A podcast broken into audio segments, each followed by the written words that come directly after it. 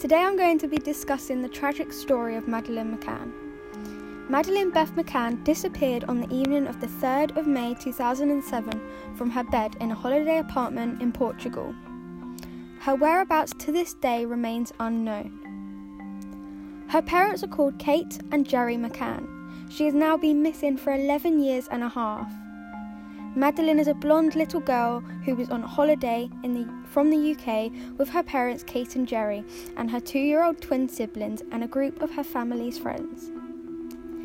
She and the twins were left asleep at 8:30 p.m. in the ground floor apartment. The McCanns and their friends decided to dine in a restaurant 55 metres away, leaving the children asleep in the holiday home.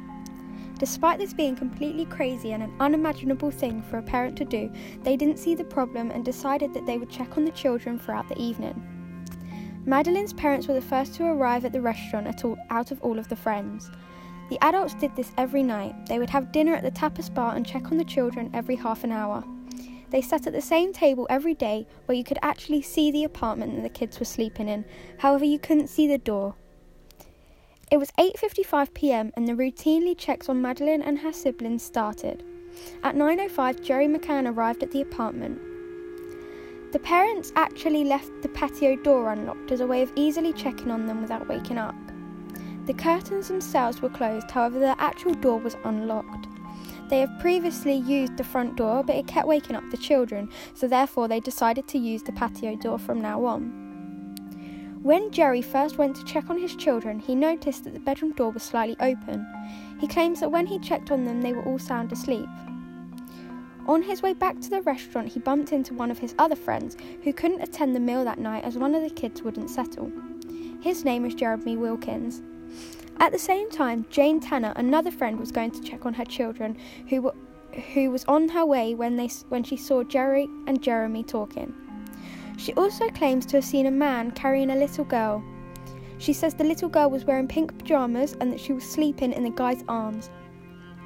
She said that she didn't really think much of it as they were on holiday and it happens quite often where a parent will carry their sleeping child back home. At 9:30 p.m., Madeleine's mother now went to check on her children. However, Matt, another family friend, was going to see his kids and he offered to check on her children for her. He says that he didn't have a proper look and he can only remember seeing the twins, and he's not 100% sure and cannot say for certain that Madeleine was there. At 10 pm, Kate went to check on her ch- own children now and she began making her way to the apartment. When she got there, she realised that Madeleine wasn't there, but her ch- twins were. Weirdly enough, Kate then left the twins when she went to tell her friends that her husband, Madeleine, was missing. And when she told her friends, instead of saying Madeleine is gone or Madeleine's missing, she said they've taken her, which is a bit of a weird thing to say. They immediately called the police and told them that Madeleine was missing. At 10:30 p.m., the police arrived. They conducted a search for Madeleine using dogs, hotel staff, and the general public. Gerry and Kate did not contribute to the search for their daughter and just stayed in their apartment, which again is a very strange thing for a parent to do when their children is missing.